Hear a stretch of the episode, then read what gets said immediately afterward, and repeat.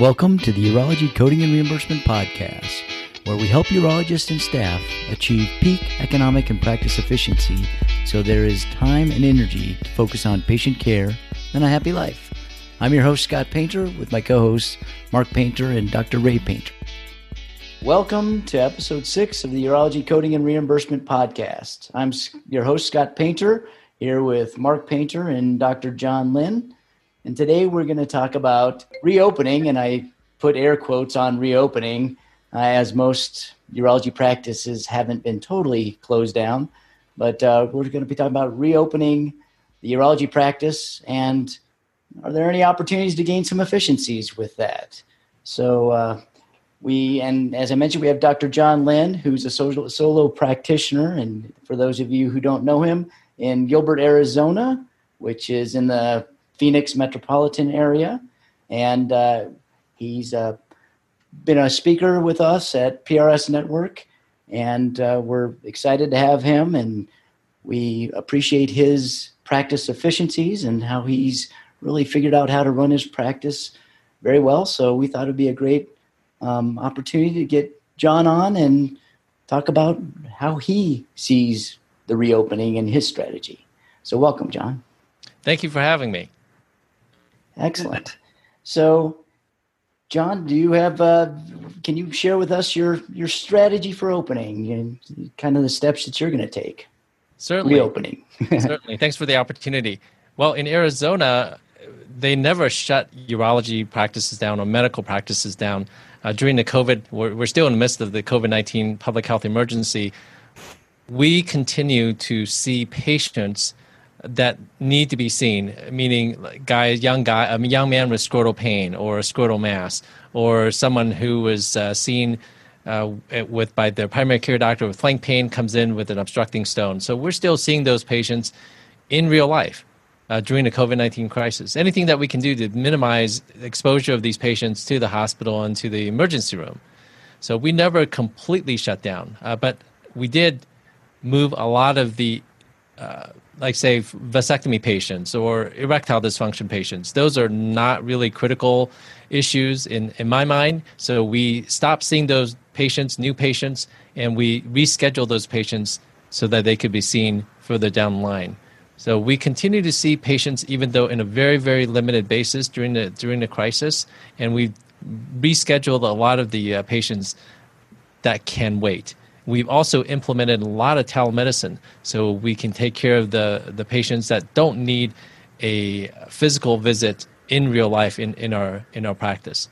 So, as far as reopening go, goes, uh, we will probably continue to do what we've been doing. So, whenever we have to see uh, patients in real life in our clinic, uh, we have uh, taken a page off of out of the playbook for a lot of other facilities and practices, such as COVID screening, we call the patients before they arrive and we ask them the COVID, COVID questions, the risk factor questions. Have they traveled to an endemic area? Have they, uh, have they had uh, certain symptoms and uh, exposure to someone who's had COVID? So we ask those symptoms before they arrive. If, if they are symptomatic or if they're suspected of having COVID 19, then we refer them to their primary care doctor for appropriate care.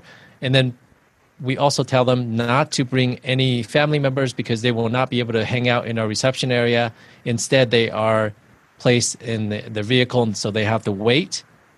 And uh, we see we greatly reduce the number of patients we see at a time. Meaning, usually we have one patient in the entire office at one time, so that there's no exposure or minimizing exposure to another patient. Uh, so that's what we have been doing during this crisis. And, and we've all, always taken vital signs on every single patient in the past. So getting their temperature is something that we do routinely anyway. That is nothing, nothing new. Um, so are you going to continue to just see one patient? Uh, I mean, bring one patient in, or how is that going to?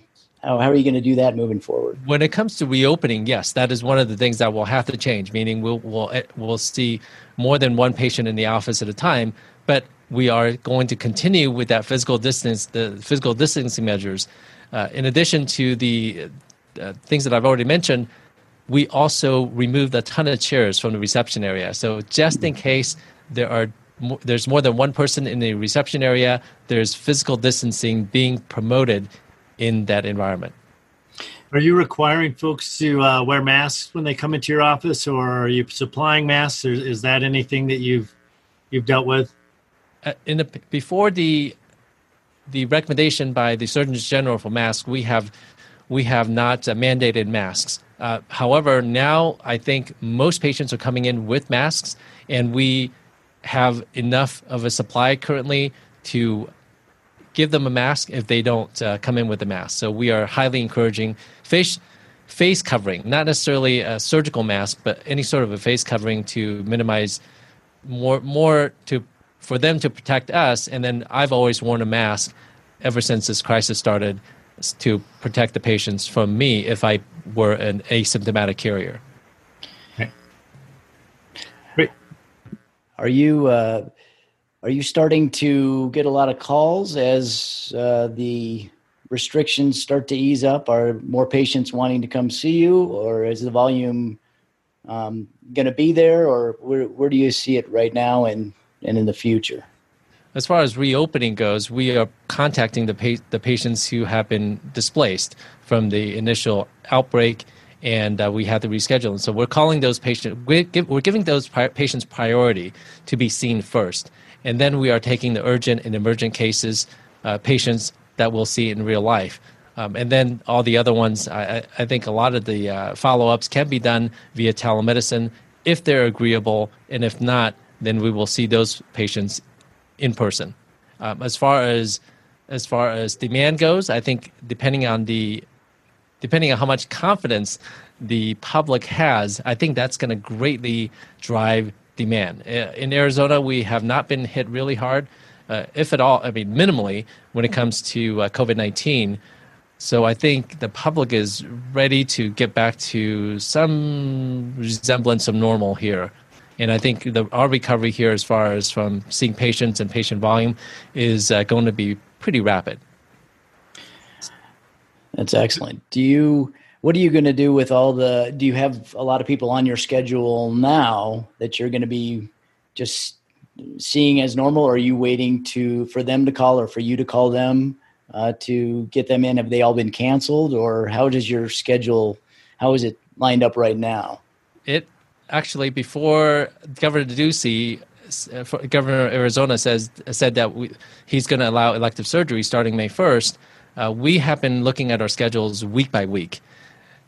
So if I see that towards the end of the week, the following week, we haven't gotten any uh, clearance or, or okay from the governor to do more, uh, the restrictions lifted, if you will, uh, I, we have been rescheduling those patients to a later date. Those patients that can wait, that are not the, the procedures or the conditions that are slightly more elective, if you will. I'll put elective in air quotes. Mm-hmm. Um, so we, we've been looking at it week by week instead of just rescheduling everybody uh, because that creates even more anxiety uh, for these patients who, who are um, worried about their health uro- urologic condition. Um, as far as the uh, scheduling this com- that's coming up, yeah, I, there's a shortage of national shortage of urologists, and I think as public confidence builds, we are going to be able to uh, hopefully meet the demands of gosh, after COVID 19, we're already busy initially, and then now you have all this pent up demand. It's going to be insane. Yeah. So, um, one of the things that um, that I've, I've talked to a couple of folks about, given the fact that the public isn't quite there yet, um, is the ability to go through the tele the telemedicine or telehealth visit, um, and you know, kind of work them all the way up so that they're coming in for the procedure. Is is that are you using that uh, strategy for a lot of folks to minimize their their contact? Yes, definitely, especially for microhematuria workup. So th- these patients who come, who who will present with microhematuria, I, I, often they will already have the records sent to us from their primary care doctor. I will have had a chance to look at it and determine whether or not the patient is a good candidate for a telemedicine visit and I will do the telemedicine visit and then schedule any necessary upper tract imaging and followed by cystoscopy to be scheduled in the office. So by the time they come into the office in real life, they will have had the upper tract imaging, and I will have met them, and they know that I'm going to perform a cystoscopy on them. And for female, pelvic examination. For a man, uh, GU examination, of course. Right. What about vasectomy? Same same pathway, or are you having to bring them in? That's a, that's a that's a struggle for me because I can having done so as the number one vasectomist in Arizona. Right.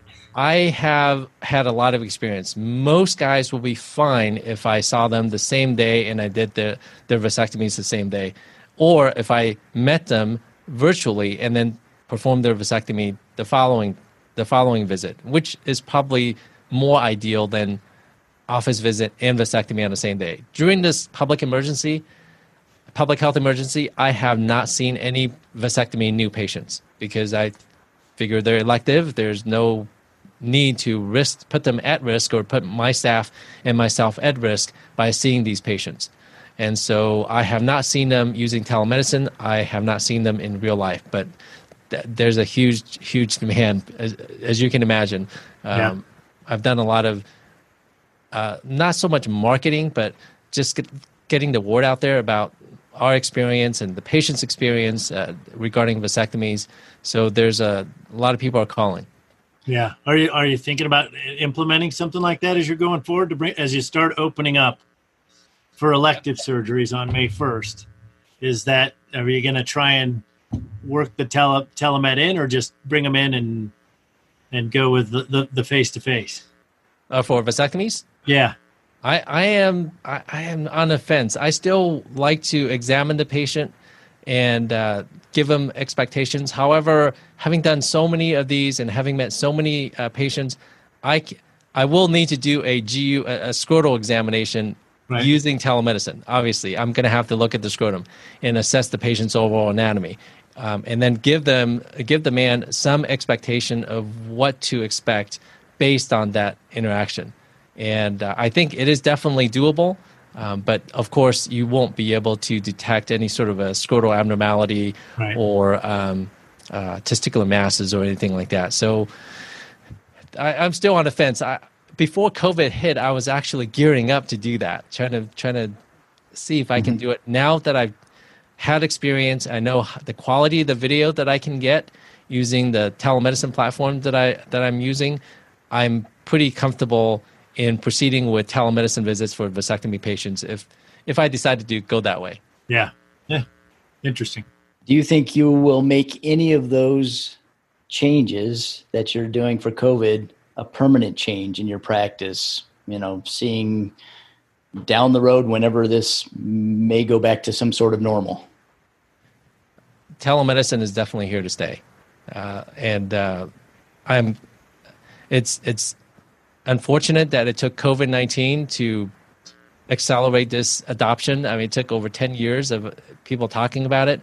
But now, within weeks, within a month, everybody's doing telemedicine, and the patients love it. My patients love it. The oldest patient that I've done telemedicine on is a 92 year old.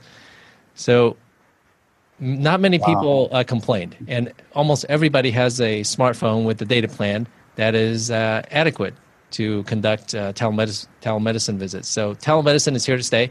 Even if we don't have the relaxed rules from CMS when it comes to reimbursement and uh, and uh, privacy, uh, the the, uh, pub, the uh, privacy issues, the relax the, the, CMS relaxing that and also allowing reimbursement for telemedicine. Even without those in place, I will definitely offer telemedicine to people who want it on probably a cash uh, type of a service because once the cat is out of the bag, you can't put it back. The patients love the fact that they don't have to drive somewhere, they don't have to park, they don't have to wait in the reception area that could be infected, they don't have to wait in the doctor's office, and the doctor may be running late. So, time is money, and what is one thing you cannot buy with money? And that is time. And pa- patients patients value their time, and patients value their money. But given the choice, I think a lot of patients are willing to pay for that time savings so that they don't have to come in.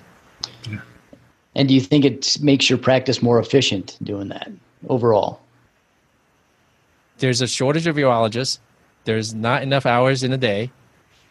Even if so, if you can see the patients that you really need to see in real life physically in the office, that leaves a lot more time for you to take care of the patients, probably using uh, telemedicine.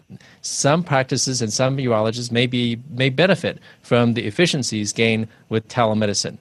So, I think it's it's, uh, it's a good idea for everyone to consider using telemedicine. It'll it's good for the public and it's also good for the practice. Now, as you're as you're starting to see the elective surgery bans or restrictions lift. Um, are you running into things like we are in Colorado and some of the other groups are with, you know, kind of different structures and different requests for testing and patient safety? Boy, uh, since uh, I think about less than a week ago, Governor Ducey uh, said that yes, elective surgeries can be done and you can open things up at the hospital and the surgery centers to perform elective surgeries he kind of punted, uh, got further guidance to the Arizona uh, Department of Health uh, Services, and uh, the let's just say that the guidance is uh, a little murky, shall we say? I just received, uh, gosh, about four hours ago from the hospital, stating, and I will quote. all essential surgeries, elective, urgent, and emergent, do not require COVID 19 testing pre op. Mm. wow. However, if you want a patient tested, testing is available at the hospital. On the on the other hand, at the surgery center, they're trying to come up with guidelines, and, and initially they are requiring COVID nineteen testing. And of course, do you want the actual nasal pharyngeal swab? Or do you want the antibody testing? And I was getting some information that they wanted the antibody testing. Well, that doesn't quite make sense. So mm-hmm. it's kind of all over the place. Nobody really knows. Everybody's trying to come up with the, the, the appropriate guidelines. And Governor Ducey also put in some requirements saying that if you're a facility, you need to have adequate supplies, adequate PPEs for 14 days. You can't ask the state for it if you decide to do these, to open things up for elective surgeries. So there are a lot of uh, requirements. And just uh, just a few hours ago, I received a frequently asked questions. You know, kind of like Medicare, they come up with the interim final rule, and then here's a fact, here's a frequently asked question to explain what we mean. Well, a few hours ago, I received that from uh, Governor Ducey's office to explain what he meant by by, his executive order uh, less than a week ago. Yeah, man, it's a mess. It is a mess. So, um, so do you think everybody's going to line up? Do you think you're going to be able to to uh, start doing surgeries next week, or? Uh, yes, as a matter of fact, I already have several surgeries scheduled for the beginning of May. Good. Uh, I um, it's going to be a it's going to be a busy it's going to be a busy first uh, couple of weeks of, of, May for all the all the st- surgeries that have been delayed or deferred, shall we say? Yeah. And are you having to personally do uh, some patient confidence uh, are, are your patients worried about it? Uh, have they expressed any concern to you directly? About the uh, surgery or the, the COVID, uh, doing surgery? The COVID in surgery. So the know, risk no one, of COVID. No, no one's no one's uh, questioned about the uh, safe, safety of uh, doing surgery uh, during COVID. They they see what's what's going on and they know uh, they know the steps that we've taken to ensure their safety, the questions that we've been asking, the pre-op testing, uh, just I think what's what's important during this time is uh, as a as a physician owner, you have to lead with confidence. You if you don't know something, you need to let the staff and the patients know, hey, we don't really know what the best practice is, but you want to lead with confidence and assurance, and uh, make sure that they get the sense that everything is is going to be okay. That you have things as under control the, as as best as you can, and, and you're acting given the best information that you have. So I'm constantly looking at the the state uh, Arizona Department of Health and Health Services. They have a nice dashboard of how many cases infected, how many COVID-like infections that they they're seeing in the ER and, and in the hospital, and by sharing some of that information with the patients who may be concerned or family members or friends, I think that gives them a lot of confidence and reassurance that everything is going to be okay should you decide, okay, let's go ahead with the uh, elective surgery. Okay, that's a great point. Yep, that makes a lot of sense. Is there anything else that uh, that that you're doing uh, to to air quote reopen? we are very fortunate in that we have been uh, a little germophobic in this in this office uh, with my whole staff.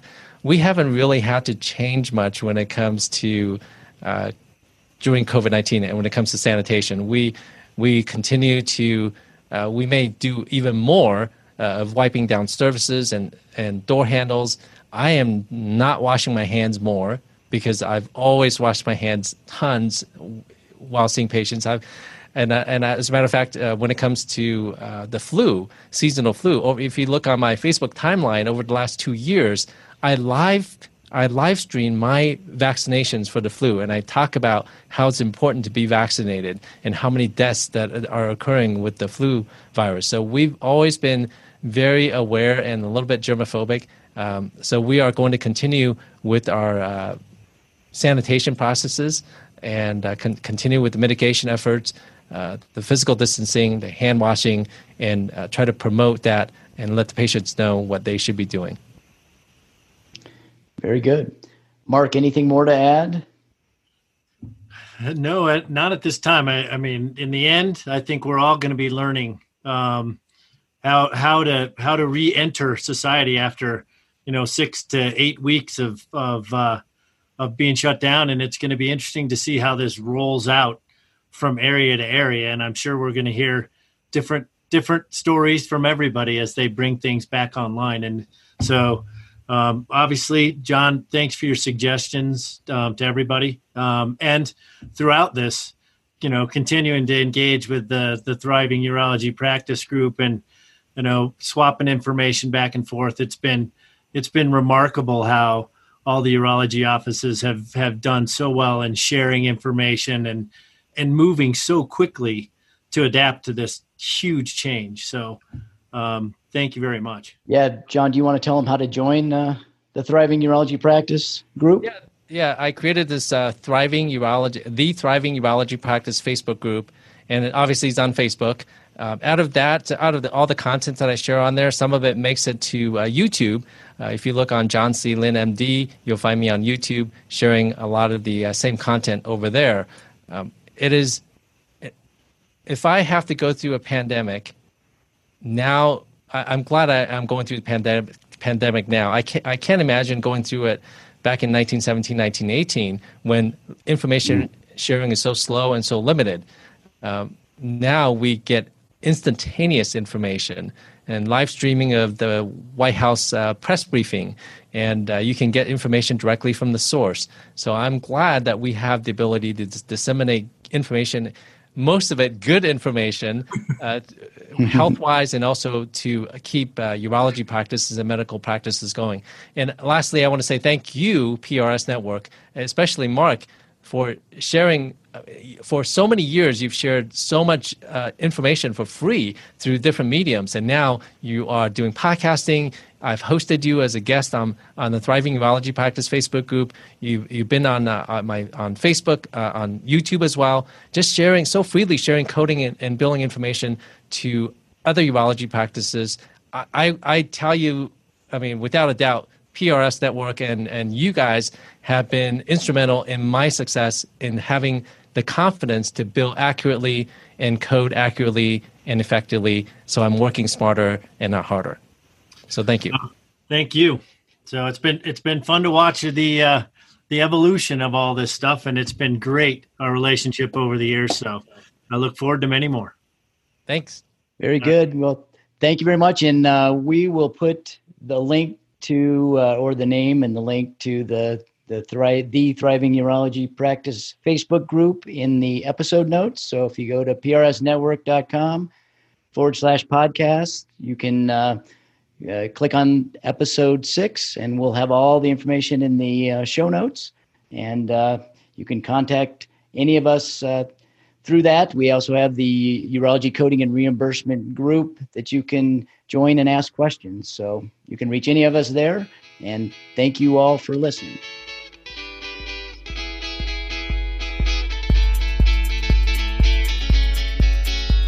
Special thanks to Carl Painter for the music today. You can find his music under his record label Juicery with extra pulp and special guests.